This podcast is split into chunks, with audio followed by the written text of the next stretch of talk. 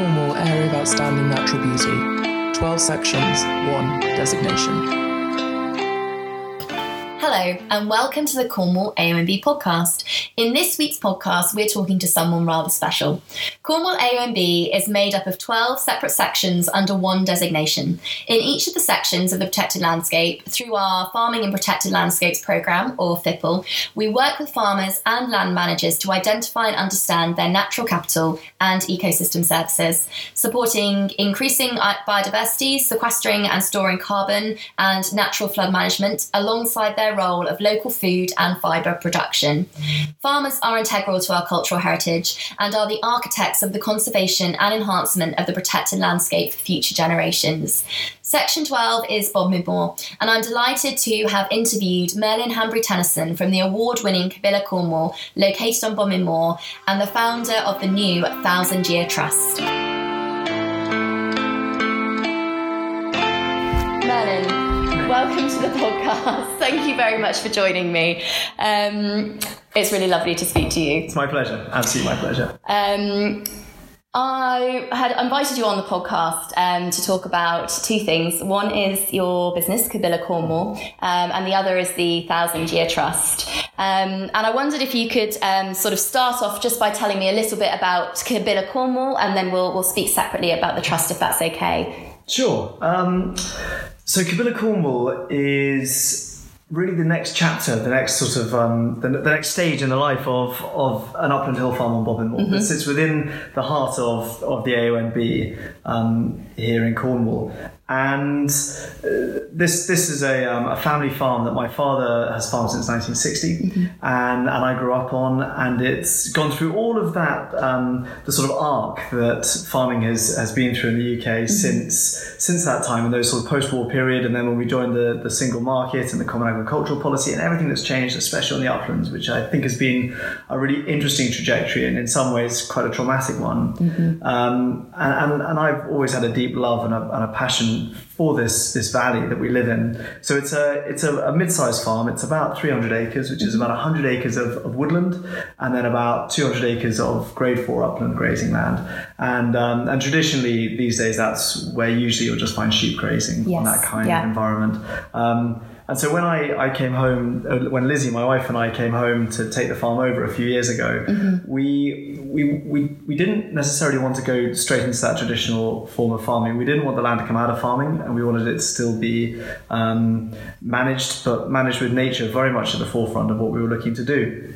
And Cabilla Cornwall is really the um, the, the, the, the, way that we're hoping to do that. And it's predominantly a, um, a retreat centre, a wellness retreat yep. centre, where we bring groups who come to experience the beautiful nature that we have in this valley. The 100 acres of woodland is rare Atlantic temperate rainforest, and it's, it's some of the most pristine, uh, there's no pristine habitat in the UK really, but it's uh, about as pristine as you can get. Mm-hmm. Um, and it's, it's a place that I think it's important to share with as many people as possible, but in a way that doesn't put nature second, but sure. always make sure that the natural world is being prioritized and is benefiting as well. So we, a couple of years ago, we, we built this retreat center, um, and we really look to bring all kinds of people here from across the spectrum, everything from wellness groups of mm-hmm. yoga practitioners, Pilates, breathworks, Wim Hof, through to businesses come here to um, have their strategy offsites, do their team away days, mm-hmm. um, maybe just just retreat as an organization. I think that post COVID, there's been so much difficulty with people returning to the workplace. Yeah, it's a uh, different it's a different experience actually now, isn't it? And a lot of people are still working from home, and I think it's really important to be able to bring teams together mm-hmm. um, into places that are outside of the office, and we provide that. And then the, the third community that I'm I'm so passionate about us doing more and more work with with, which we are this year, is public servants. So we work with the veteran community, people suffering from PTSD, with the NHS, with nurses who might be suffering from mm-hmm. burnout post COVID. Um, and, and, we're looking to work with people like the police force and the fire brigade to bring people here who perhaps wouldn't normally be able to find out about this place or wouldn't even think to come and stay here. And then they can come here um, and, and, and do some really important work. Excellent.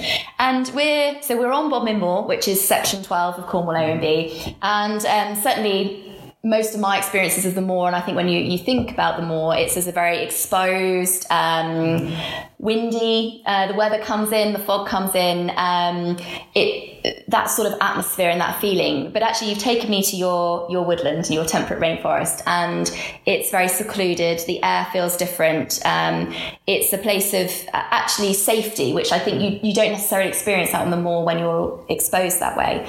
Um, so that kind of leads us on, I suppose, to the, the thousand year trust and why you've why you've set that up because it's based on that temperate woodland. Absolutely, and um, so the Thousand Year Trust is is um, a charity that, that really sort of grew and, and was born from what we were doing at Cabilla, but now sits totally separate to it. So when we started the, the retreats business, we also had a large restoration business, mm-hmm. which is, is sort of synonymous with the term rewilding, although that's not really a term that I, I use because mm-hmm. I think it's become so politicized. But it was about restoring the natural world and restoring the forest that we had here. Um, and, and, and, originally that was around taking the 100 acres of temperate rainforest that we had and tripling its size and turning the mm-hmm. 200 acres of grazing land back into a temperate rainforest environment, which is what it would have been historically. Mm-hmm. And we called that the Thousand Year Project because temperate rainforest in the UK is uh, the paramount species is, is the sessile oak, the mm-hmm. Celtic oak, and these trees are the most incredible trees. They can live for a thousand years. Uh, they take 300 years to grow. They live for 400 years, and then they take 300 years to die. And that, that death phase can be the most important part of that cycle, where they're they're returning all of that goodness mm-hmm. back to um, the the invertebrates, the fungi, and, and into the soil, so that they it's effectively a, a giant recycling system. And um, and the Thousand Year Project was our effort to, uh, to, to do that here in the valley, and and that's in a really good place and mm-hmm. it's developing really nicely. But we never wanted to stop just at Cabilla, uh-huh. and so the charity has grown as a way to make that a nation, na- national conversation. Mm-hmm. And it's wonderful that we're at a time when just a few years ago most people hadn't heard of temperate rainforest, and people would think that I'd finally lost it when I would talk to them about it. Um, but now David Attenborough has, has mentioned it in the Wild Isles series. Yes. Uh, and there's some wonderful funding from some corporate institutions being put towards the Wildlife Trust for temperate rainforest restoration. It's becoming a much more understood concept yeah. as, a, as a habitat. And so the Thousand Year Trust is actually the only charity in the UK dedicated to the protection, promotion, and expansion of temperate rainforests and has the mission to triple the amount of rainforest growing in the UK over the next 30 years. So it's currently assessed that there might be as much as 330,000 acres remaining. And that's all the way from Stornoway in northern Scotland, yeah. all the way down the Western Highlands, the western coast of Scotland, um, the Isle of Man, Cumbria, the, the Lake District, and then all along Western Wales mm-hmm. from Anglesey down through Aberystwyth down to Pembrokeshire, and down here in the southwest on Exmoor, Dartmoor, Bodmin Moor, the Lizard, and West Penwith. Yeah. Um, so there's about 330,000 acres remaining, and, and I think we should try and return that to, to a million acres. Wow, that's incredible. So that's the mission. And how do you create a temperate rainforest? You mentioned previously um, a specific book, I think, that also t- sort of if people want to read more. Absolutely. Yeah. I'll always want to give a, a shameless plug to um, to Guy Shrubsole's Lost Rainforest of Britain. Right. It's the most beautiful um, book and, and the absolute authority on this subject. Mm-hmm. Um, and Guy's been here many times and, and, and has walked through the forest with me many times. Um, and so, if anyone's interested in learning more about this habitat, that that's, the place. that's go. the place to go. Fantastic. Um, does it give you a how-to and how to create a temperate rainforest? No. I think I think perhaps there should be a book that focuses on that. Uh-huh. Um, it's it's it's a very involved process, yep. and really there are. Um, there are three elements that I consider when looking at the the the um, this rainforest mission. The first is rainforest protection. We mm-hmm. have to understand what we have left, mm-hmm. make sure it's in a healthy state. Much of it isn't. There's a lot of non-natives coming in across the UK, things like rhododendron, beech trees, Himalayan mm-hmm. balsam, Japanese knotweed, um, grey squirrels and rabbits. A lot of things that are coming into our forests and really damaging them. Mm-hmm. So rainforest protection is very important. It should all have the correct designation. Um, it should all be protected by people like the AONB, mm-hmm. kind of making sure that it's being managed and maintained in the right way. The second is rainforest expansion. And people like the Forestry Commission the Woodland Trust are doing wonderful work in terms of the grants and subsidies mm-hmm. that are mm-hmm. being provided to encourage landowners and land managers to establish more woodland and not just establish woodland, but the right kind of woodland in the mm-hmm. right place for the right amount of time. Yeah. And in these western reaches, there's such an opportunity for that to be temperate rainforest. Um, but then the third and definitely the sexiest of these three is species rebalancing. Okay. You know, we have to look at all of the species that we've taken out and have mm-hmm. grown up objective conversations conversations about why species left the UK Mm-hmm. and whether they actually would have performed a vital function. Right. Um, and what species we have that we shouldn't have that Yes. actually should be removed. Um, and then there's also a rebalancing around native species that have gone completely out of kilter. Mm-hmm. The roe deer being such a classic example. There are six species of deer in the UK. Four of them are non-native. They were brought in by humans. Two of them, which are native, the red and the roe deer, live within our rainforests. Mm-hmm. Um, and the Forestry Commission a couple of years ago did a report that reckons that the carrying capacity for the UK of roe deer is about um, 350,000 animals. Right. And they think that at the moment there might be as many as 1.4 million. Blimey. And, That's a lot more than the capacity can uh, and to, a, to a roe deer, uh, an oak sapling is like a bar of chocolate. Yeah. And they are just ripping through our, our, our rainforest Yeah. and preventing any of its restoration or recovery. So I think that those those elements are really important. And the species reintroduction is clearly one that's been in the papers a huge amount with everything from beavers, which Mm-hmm. and we have a very healthy beaver population here at Cabilla. Um, our next species we're looking at are wildcats and pine martens, Excellent. which I think it's it's vital that we start having um, conversations about um, predators because that's something that we've shied away from for a long time. Uh, Well, and we have really removed the apex predators, haven't we, from from uh, from Britain? Yeah. So, and that that pushes everything off kilter, doesn't it? It does, and, I- and in, in Europe now, when they look at restoring ecosystems, they're actually beginning to put it into law that that's impossible to do that unless apex predators are part of the mix. You can't have fully functioning ecosystems without the every tier of that ecosystem and the apex predators sit at the top. It is a really difficult one, and it's always a controversial subject because it, we are indoctrinated. I have a two-year-old daughter. Every nursery rhyme I tell her or, or children's book I read, Yeah. uh, there's either a little girl in a red coat or a granny or three pigs, and they're all being eaten by wolves. By the big bad wolf, uh, It absolutely. doesn't help.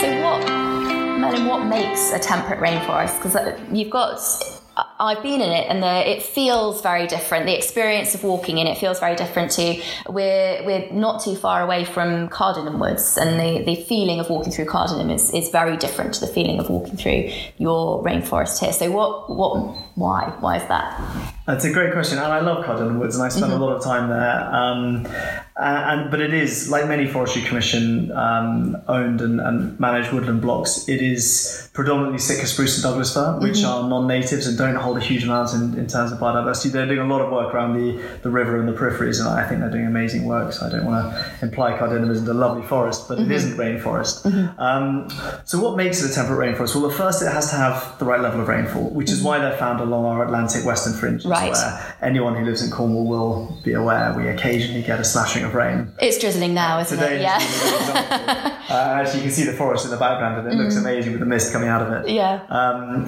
so you need at least 1,400 millimeters of, of rainfall a year, and and then it needs to be a, a very native mixture of woodland. So predominantly oak trees down here in the southwest, but then everything else like your hazel, rowan, willow, holly, hawthorn, these kind of these these um, native ruderal species.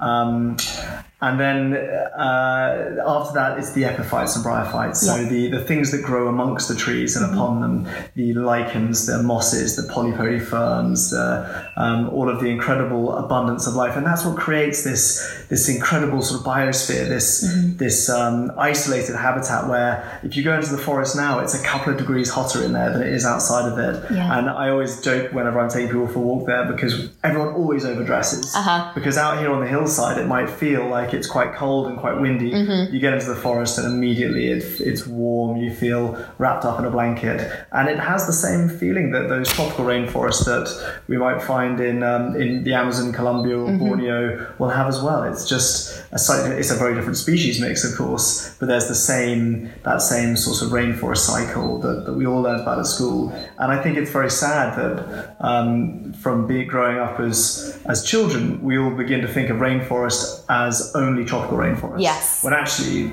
that we have our own rainforest right on our doorstep. We've just forgotten about it because so much of it was cut down. Brilliant. So, Rain. So you were uh, saying earlier on, the temperate rainforest actually delivers more, doesn't it? Than Mm. it, has got a lot of um, bang for its buck, I guess. I think it has a lot of bang for its buck. So, the, the, and, and we're doing a lot of research here. Mm-hmm. Um, so, we're part. The, the, the charity is partnered with six different universities, all of whom are studying the rainforest Mm-hmm. in different ways. But um, the evidence suggests that temperate rainforest in the UK is a best-in-class habitat. So, it's the it's the best thing that we have in the UK mm-hmm. for carbon sequestration. So, if you want to fix climate change and, mm-hmm. and, and fight that battle and take carbon out of the atmosphere, not only do you have the fact that in these rainforests there's a huge amount of things growing which are sucking carbon out of the air, mm-hmm. you also have all of the soil in the canopy amongst these epiphytes, which is also fixing additional carbon, and the organic matter um, that's within the soil.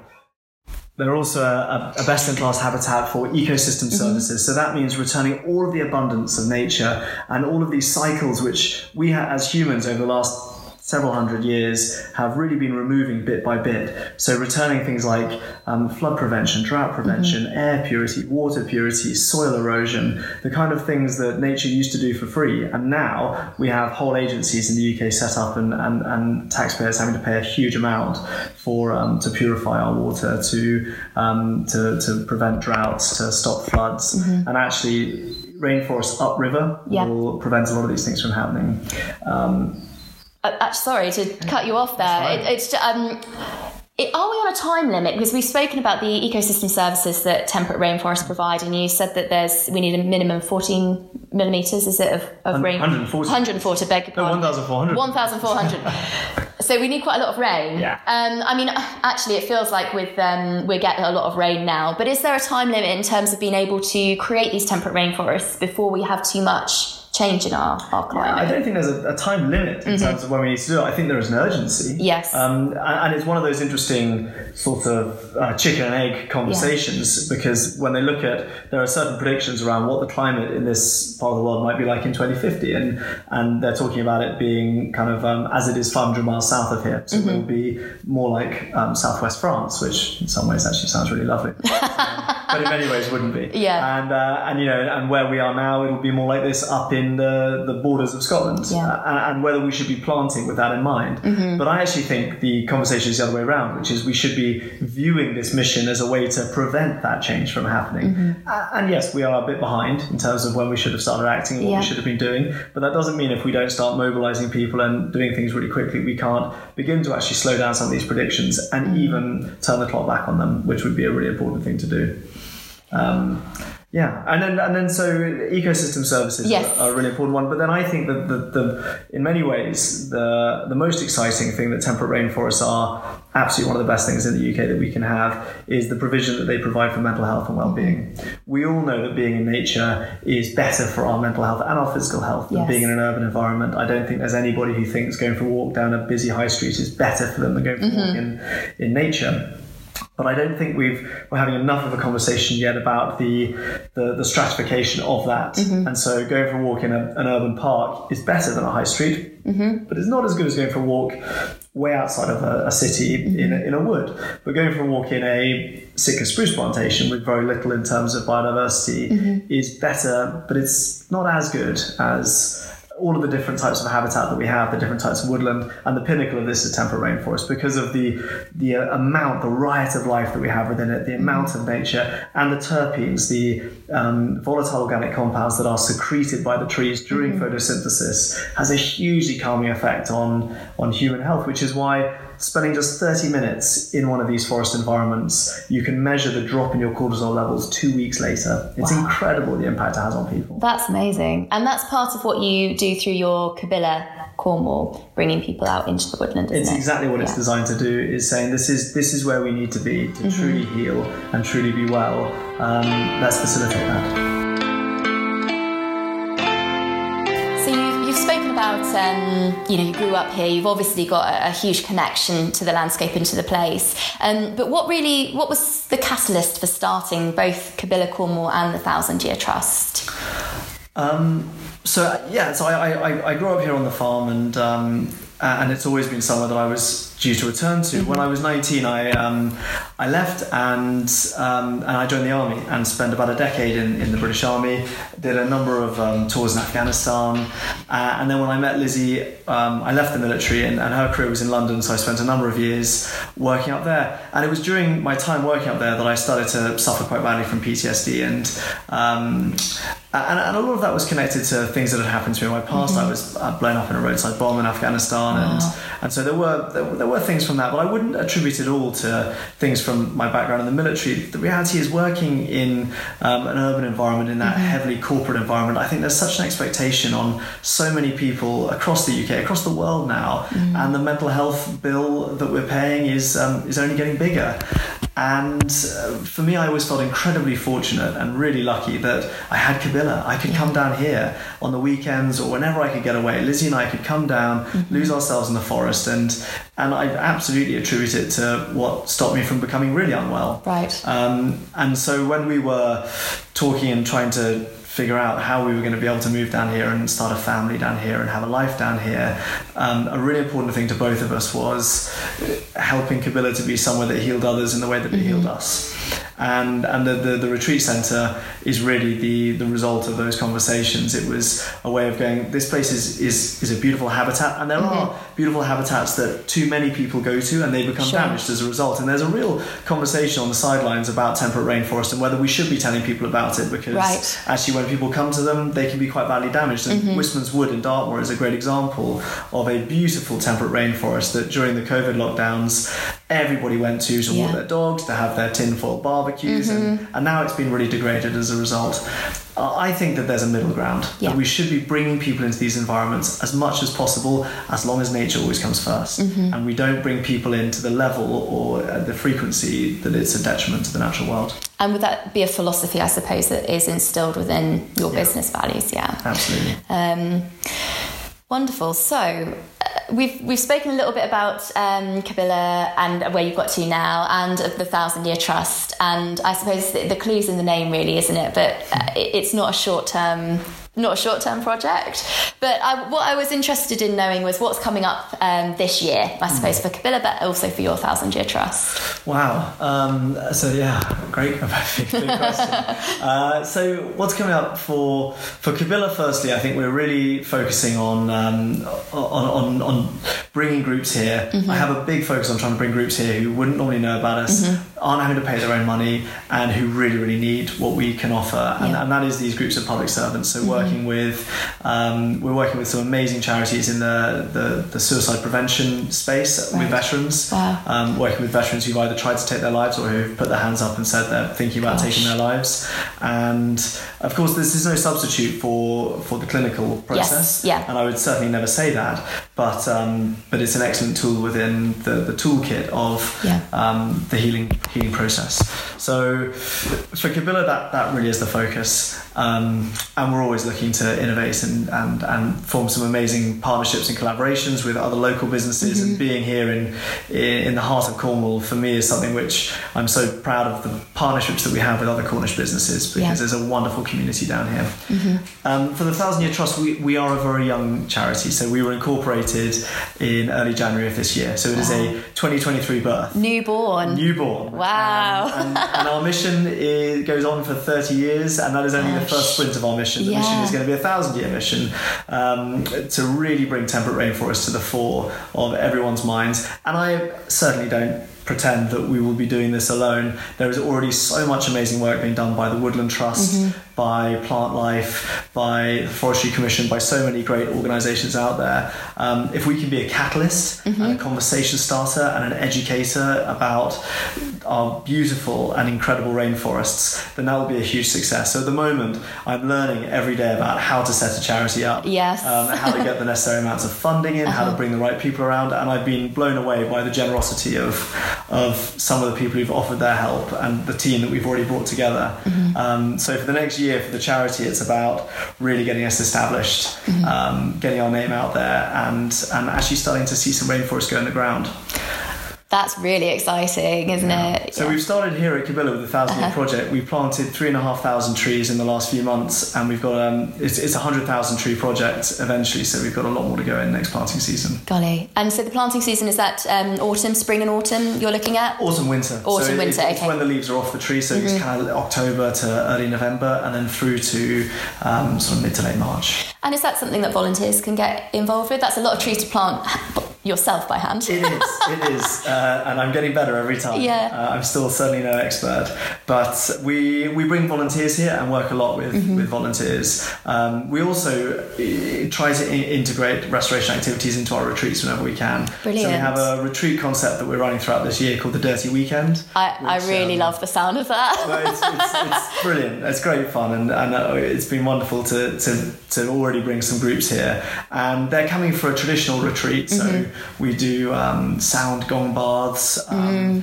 uh, have yoga practitioners, amazing local yoga practitioners who come in. They eat incredible food by some fantastic local chefs, all with, with amazing Cornish produce. Um, we go on rainforest tours and spend Mm-hmm. time forest bathing in the woods. And so there's a lot of really amazing things that they do, but also we invite people to come and help us. Mm-hmm. And in the winter, that's tree planting. In the summer, it's other restoration activities, which are really important to facilitate Yeah. the tree surviving. Um, but yeah, it's wonderful to get people involved. You're, um, you've got, you've mentioned, you've got beavers, haven't you, on site? Is the idea that the beavers will move into the, I'm just trying to think of actually the layout of the farm, they possibly won't move into the temperate rainforest, or you'll build it, plant it up around them, I suppose. But both, all of the above. So the beaver, the area that they're in is already a very healthy example of of um, temperate rainforest, although it is slightly separate to the main body.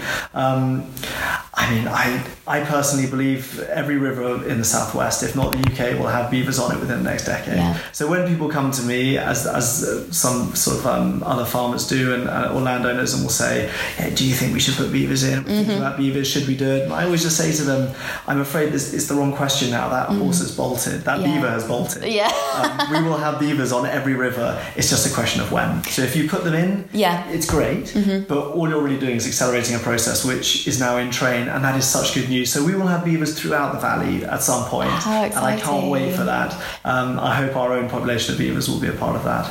That's really cool, isn't it?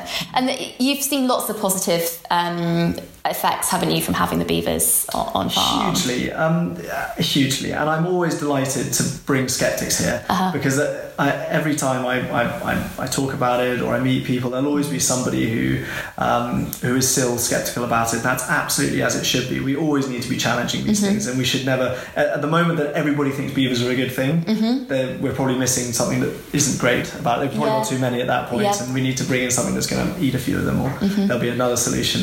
Um, so skepticism is brilliant, but the benefits I've seen from having the beavers here in the valley in terms of water purity, um, flood prevention, they Mm-hmm. hold back so much water at times of heavy rainfall, but also drought prevention. The Mm-hmm. beaver ponds hold so much water in them that when we did have that drought last summer, Yes. and we'll probably have another one this summer, the beaver ponds stay full of water and they become a watering hole for everything around from livestock to um, to, to all of the other animals which um, which are now thriving up and down the valley. We're seeing so much.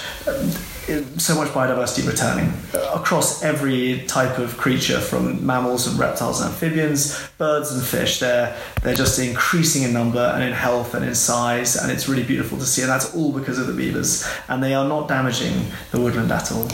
And they're doing, uh, the way I see it, and correct me if I'm wrong, but they're doing quite a lot of work for you, aren't they, the beavers? Yeah, Yeah. This is, this is the, the I think what we've lost sight of through Mm. shifting baseline syndrome is that so many of the animals that we've removed from our habitats um, actually were doing really useful work that Yeah. now humans have to do. Mm-hmm. So the council now has to spend a fortune of taxpayers' money Mm-hmm. preventing flooding when actually the beaver would have done that for them. Yeah. The Forestry Commission is having to manage its deer population or the deer population Mm-hmm. um, increasingly more and more, and that's something that apex predators would once have done. Yeah. And so there are many jobs that we as humans at the moment have to do, which in a fully functioning restored ecosystem we would be able to be much lazier. and is that um, that's a really lovely thought, isn't it? Is that a vision that you think is um, is possible? Absolutely. I mean, I, I, I, see the, the end state of this as the ability to sit in a rocking chair with a beer and not have to, to do anything because nature's yeah. doing it all for itself. Whereas at the moment, land management involves so many things that need to be done because um, the parts of that web of life aren't doing them, doing it for us. And I think mm-hmm. some of the species are going to be harder to return than others. Yes. Um, but I don't think we should shy away from the difficult conversations. Excellent. What um, what are the challenges? Um, I mean, you've got we're talking about two two things that are very they're, they're interconnected, aren't they? But um, it's firstly just Cabilla, Cornwall. What are the challenges, um, and then what are the challenges with the Thousand Year Trust? Wow. I mean, Cabilla Cornwall is a young business, yeah. and anybody who started a business and it's in its first few years will will know all of the challenges. Mm-hmm. We're also in a cost of living crisis, and we're asking people to to come here to come a long way, but mm-hmm. not to go abroad. So yes. you have all of the challenges that come with the UK weather. Mm-hmm. Um, although I, I, think actually people usually accept that, or usually find that um, uh, seeing a rainforest in the rain is the most beautiful time to see. I think it. that must be part of the charm, actually, mustn't it? And we do have the soundscape that comes with that. Yeah, and we have incredible weather here. But we're asking people to, to, to come mm-hmm. to Cornwall um, for a retreat during a cost of living crisis. Mm-hmm. That does, of course, create challenges. Although I think that everybody who makes that journey is is glad that they did it. Mm-hmm. Um, and and we're, we're very committed to breaking free of the seasonality that Cornwall suffers from. Yeah. The you know, Cornwall Council has three elements to its local plan, which are reducing seasonality, reducing pressure on the coastline, and providing employment for local people. And we are trying our hardest to do all three of those. Mm-hmm. We're equidistant between the two coasts. Yep. So we're sort of we're inland. Um, we're fighting hard to be a 12 month of the year business, which mm-hmm. will allow us to give people careers, not just you know, seasonal jobs. Hugely important, is, right? so important down mm-hmm. here. And we now employ a dozen people, uh, which is which is wonderful to be able to That's really cool. have a team coming in and, and, and loving working here. But those are all wonderful things, but also challenges because mm-hmm. the environment's always difficult. Um, for the Thousand Year Trust, I think the challenge is around having those open conversations mm-hmm. with mm-hmm. people who manage the land and getting them to understand that this is an alternative and this is an opportunity. Um, because I think we're so we're often so stuck in the historical ways of thinking, and mm-hmm. often that's only the last fifty or sixty years. Yeah. There are these fights on Dartmoor at the moment with Natural England around the grazing of sheep, mm-hmm. but actually the way the way livestock are grazed in many parts of our uplands is a really modern and recent. It's a post post-war reaction, actually, is, not it? Yes. It's, yeah. it's all a ripple effect from Dig mm-hmm. for Victory. Mm-hmm. So during the Second World War, you know, people were really encouraged to use every portion of land they could for, mm-hmm. for food production, understandably, because we are we're an island nation, we were at war. Mm. And what's happened from a couple of generations of that then happening is we begin to look at these areas which used to not be used for food production mm-hmm. or would be used in a very low intensity way, and we now think that the right way to manage them is purely to constantly be looking at, yeah. high intensity food production and all it's doing is destroying our natural world mm-hmm. and, and I think it's time we, we we as a nation stepped back and said parts of our country are really brilliant for food production. Mm-hmm. Parts of our country are really brilliant for timber production, which is yeah. also really important. Yeah. And parts of our country are really brilliant for restoring the abundance of nature. Uh, and, and lots of it is good for all three, but in yes. slightly different areas. And we yeah. need to be able to, to look at it and, and un, sort of uncouple ourselves from the burden of heritage thinking. And yeah, stop fighting against nature. Because as you say, if one area is, is more, it lends itself more to one thing or another, um, surely that's got to be easier. Yeah. Yeah. For the next five years of the trust, what would you like to see happen? What's your ambition for the next five years? I mean, a thousand years is a really long time, isn't it? We've got, to, we've got to break it up. Somehow. Yeah, yeah. um, I mean, the next five years are going to be hugely exciting, and mm-hmm. my big focus throughout that time is going to be the Cornish Rainforest Project. Okay. Which is, uh, I, I, always talk about this this idea of tripling the amount of rainforest, mm-hmm. both at Cabilla, which is mm-hmm. the thousand year project, uh, and then nationally, which is this huge, realistically multi generational project. Um, so if we break that down and look at somewhere like like Cornwall, mm-hmm. um, the first project should be the Cornish Rainforest Project to triple the amount of rainforest growing in Cornwall right. and, and, and, then growing across the southwest. And we have these really five temperate rainforest um, zones that sit within the climatic envelope, mm-hmm. and that is Bodmin Moor. Mm-hmm. It is the Camel catchment area, so all the water that flows north of Bodmin Moor. There's yes. a lot of great rainforest in those areas, mm-hmm. um, going down towards Wadebridge and Camelford. The Fowey catchment area, everything from Looe across to Fowey and upwards, mm-hmm. everything that comes off the moor southwards is. Yeah. Um, there's some wonderful valleys there. And then the Lizard and West Penwith. And these five areas are really where rainforests thrive um, in Cornwall. And I think starting starting up here in the AONB on Bodmin Moor and then looking north and south to the Camel and the Fowey, there's there's realistically maybe a couple of thousand acres of rainforest left. Identifying it, protecting it, and then speaking with all of the different landowners who work around these areas and seeing what little areas of marginal land, what border areas around the forest they currently have, we can then plant and expand to um, eventually triple the amount that we have growing here. I think that would be a huge victory. Yeah, that's exciting. Uh, you might not be able to answer this question actually, um, but do you think you could you could have you could create a temperate rainforest in an agroforestry model? Absolutely. Well, that's what we're doing. Oh, really? Okay, that's really cool, isn't it? Yeah, I, I think that's so important. So we're not taking any of this land out of farming. Right. We are farming it very, very differently. And Uh-huh. that does in, in, involve in reducing the, the yield, reducing Yeah. the intensity, uh, but that's what we should be doing anyway. Mm-hmm. So within the 200 acres that we're planting up, we have a, um, a system of 30 glades, which Mm-hmm. reach about an acre in size, with rides connecting each one. I, I, I like to call it the spaghetti because it looks like this sort of mess on the Uh-huh. map. Um, and through that, we can put a herd of native breed cattle, um, a herd of ponies, and, and also pigs. Native breed varieties Mm-hmm. um, that benefit the soil as well as as, as living from it, Mm-hmm. and will provide healthy, um, kindly produced meat, Mm-hmm. which should, as a result, be be, be able to be sold at, a, at, the value that that meat is actually worth. So I think that all of these rainforest environments should be farmed as well and managed. We've fallen into this very strange binary trap where we think of either farmland or woodland Yes. pasture or woodland and, and actually wood pasture is is the most beautiful and natural habitat these mosaic patchwork Mm-hmm. habitats where you these trees evolved with giant aurochs and bison and woolly rhinos and straight tusked elephants Yeah. pushing up against them and that's why they coppice because they're used to being snapped and Mm-hmm. broken um, we need to recreate a bit of that by putting animals back into the forest Mhm, And causing that stress that helps them to grow, right? yeah That's really cool. Oh, it's, I should have asked you earlier about Yeah, agroforestry, but that, that's an even more exciting concept, isn't it? Yeah. Because it doesn't have to be land just put aside simply for woodland. It Absolutely, can be part of that farm business. It shouldn't be. It should be part of the farm business. And we also do need to factor in other revenue streams which are just beginning to kind of make themselves available. Things like Mm-hmm. carbon credits and biodiversity net gain credits. Is, is people are often quite quick to dismiss these, but when you think that the average upland hill farmer on Bodmin Moor and Dartmoor currently takes between 85 and 92% of their annual income from European subsidies, Mm. the management of land in these areas is already highly grant and subsidy supported. Yeah. So if we can then switch to it being carbon credit based or biodiversity net gain based, I think it's a much more sustainable business model.